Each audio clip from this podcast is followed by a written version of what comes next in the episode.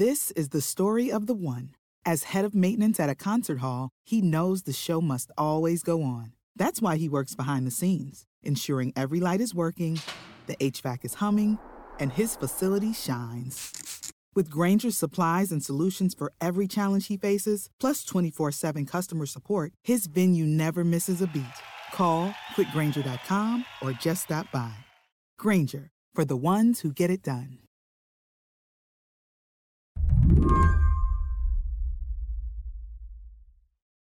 Previously on What Next? Police shot this boy outside my apartment. Given everything that's happened tonight, what makes you think that the cops won't shoot us? Why does it, why does it bother me so much that that particular story is the myth?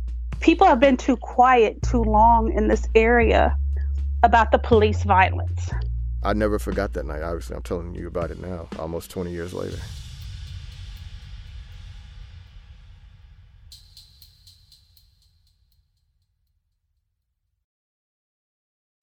Teaching in Ferguson, right? And you lived there too? Yes, that is true. I taught at St. Louis Community College, the Florissant Valley campus, which is in Ferguson.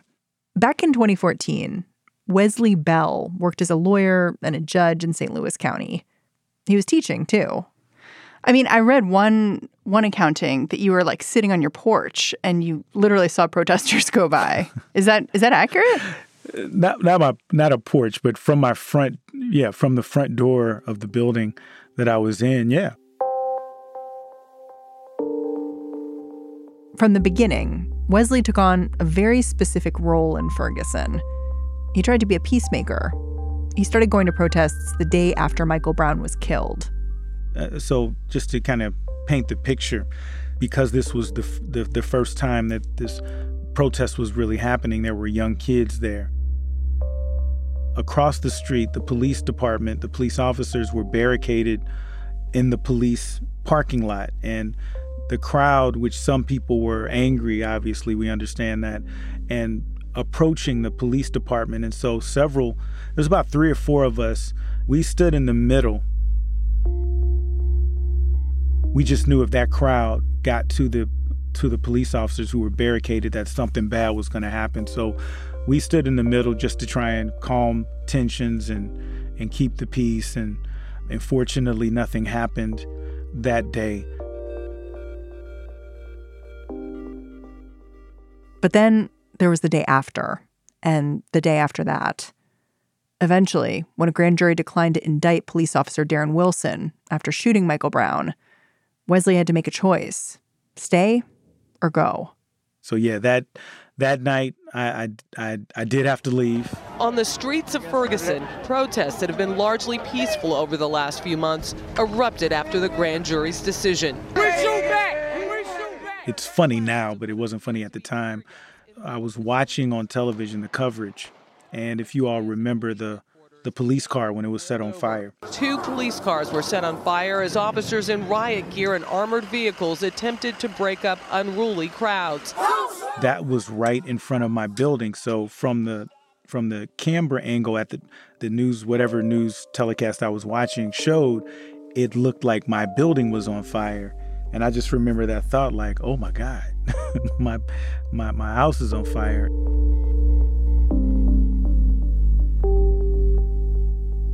Part of what made the crowd so angry that night was that the prosecuting attorney, he didn't just decline to prosecute Darren Wilson. He'd refused to bring charges against any police officer in two decades. This year, Wesley Bell took that attorney's job. He's St. Louis County's first black prosecutor. Today, you can't make change without change.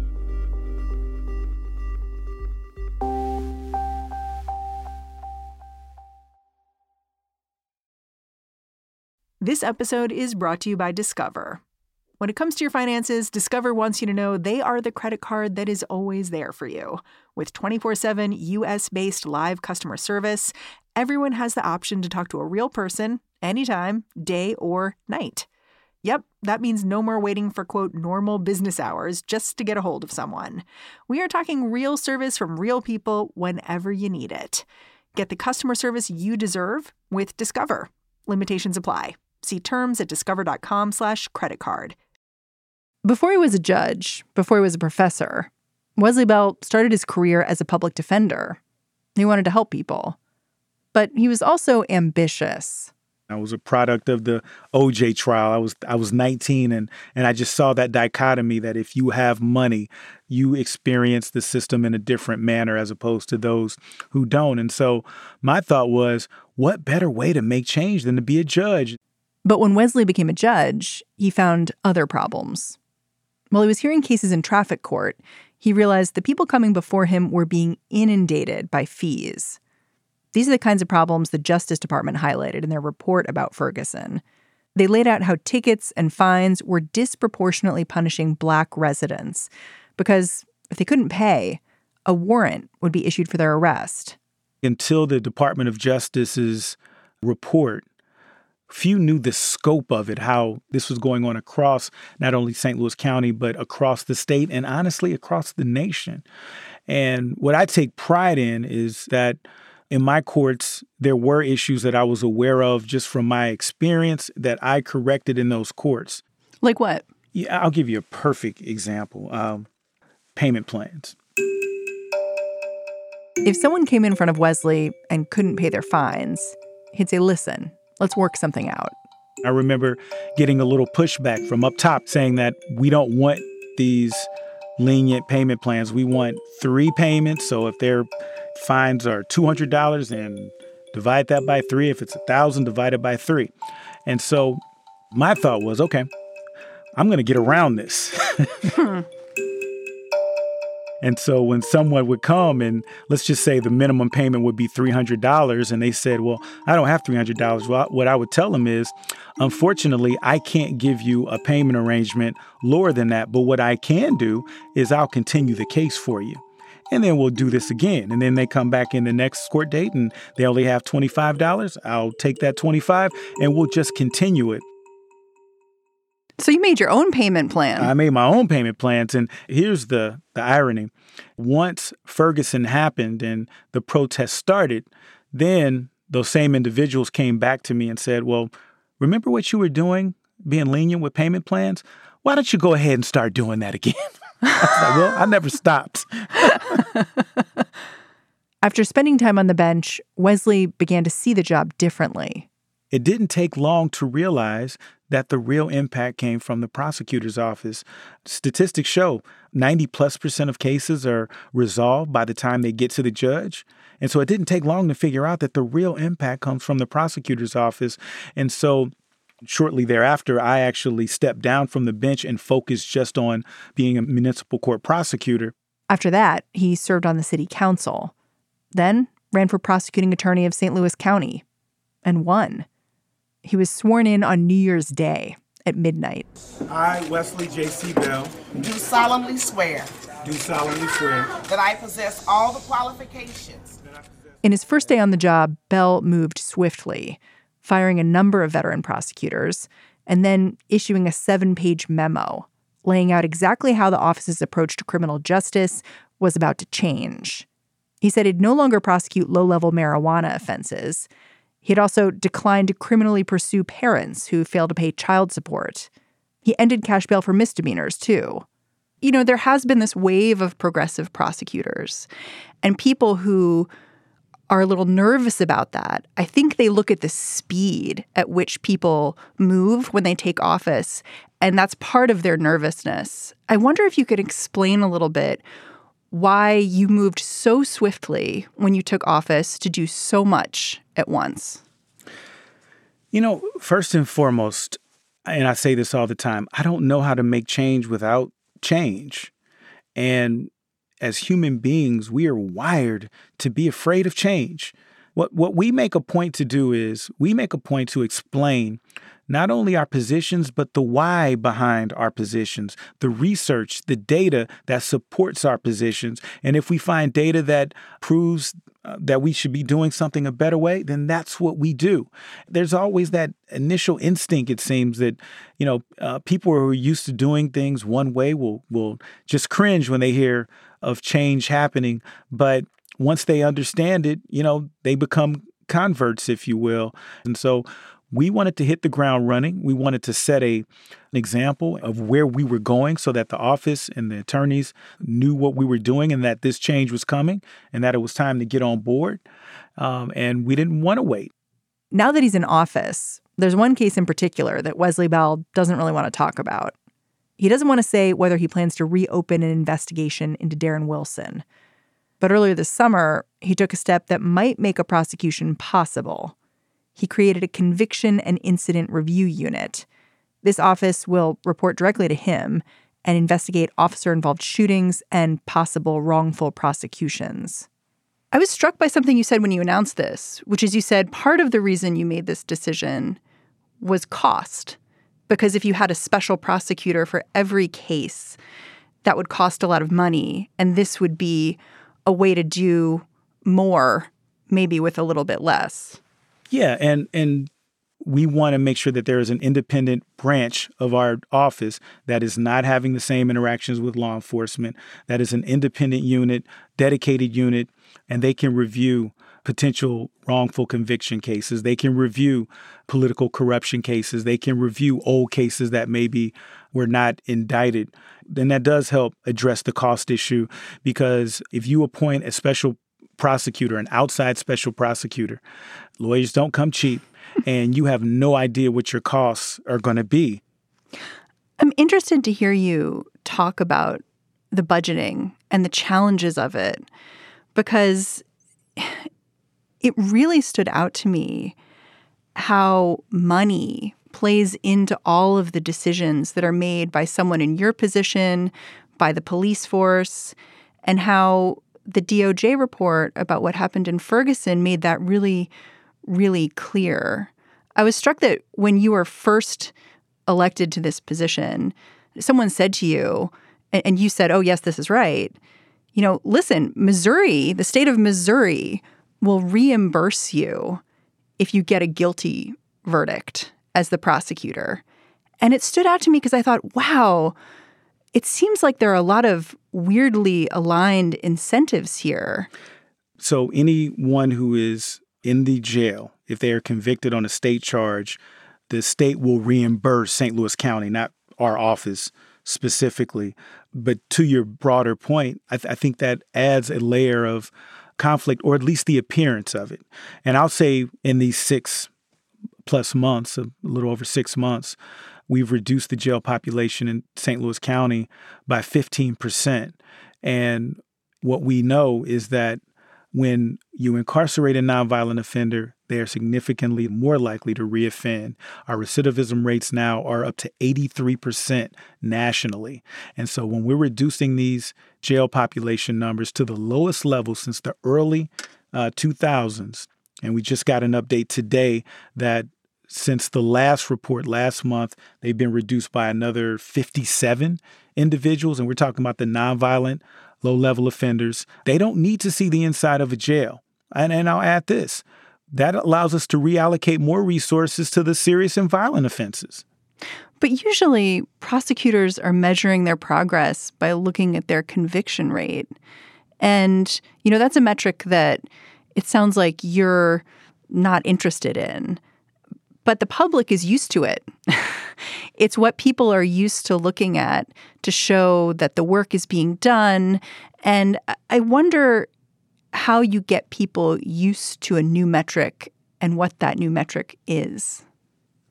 I think again it goes back to what I started with is that I don't know how to make change without change. And I could care less about conviction rates. What I want to look at is the impact that we have on our community.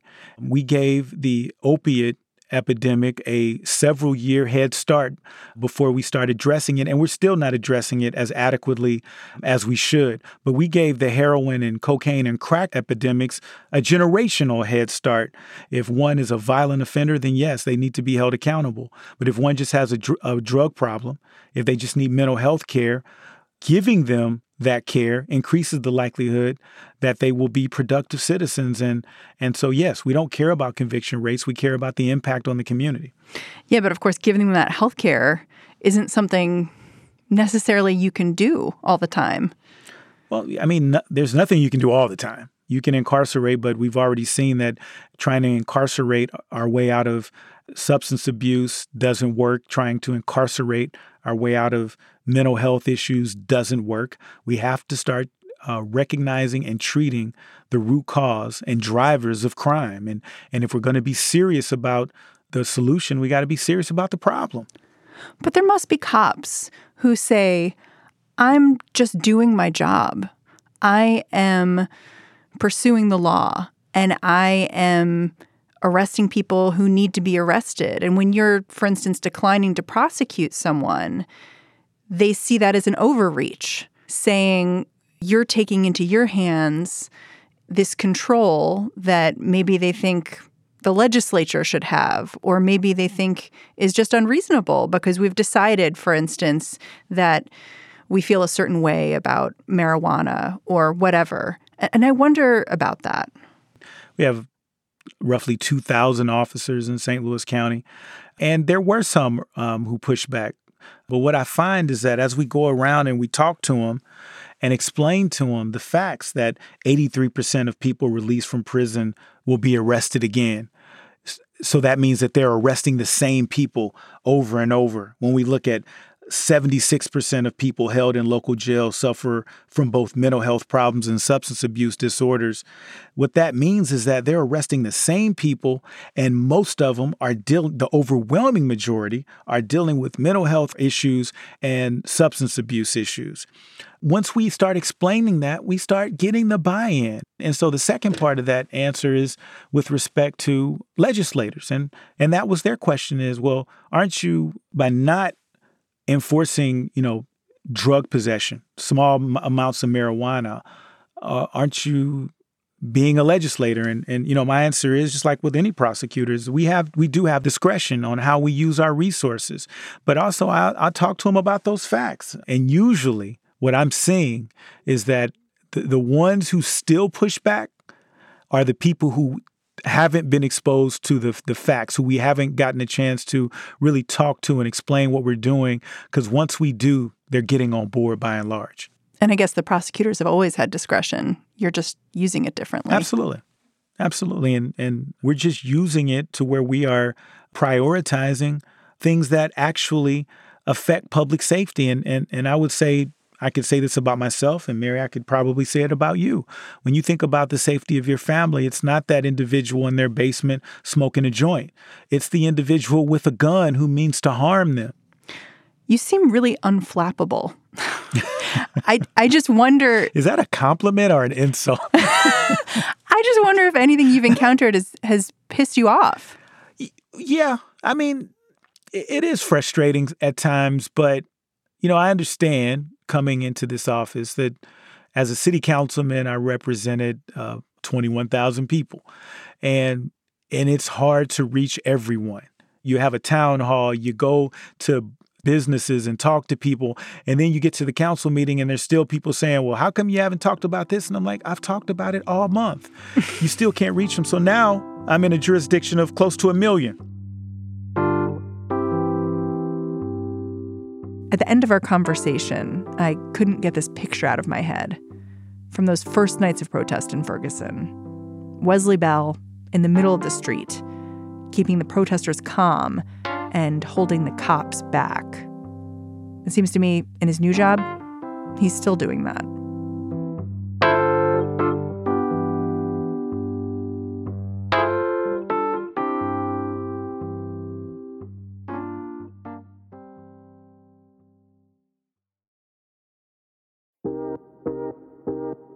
This is the last of our three part series on Ferguson, Missouri, five years later.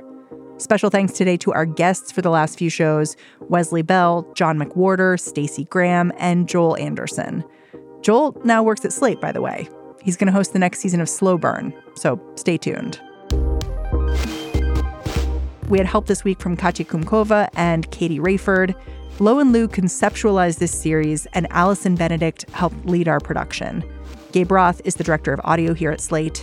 What Next is produced by Mary Wilson and Jason DeLeon. Jason's the guy behind all the audio design you heard in these episodes. Today is the very last day for our amazing producer, Ethan Brooks. He played a critical role in this series and plenty of other shows before this. Be on the lookout for his work. We're going to miss him. I'm Mary Harris. I'm going to be back next week with more What Next.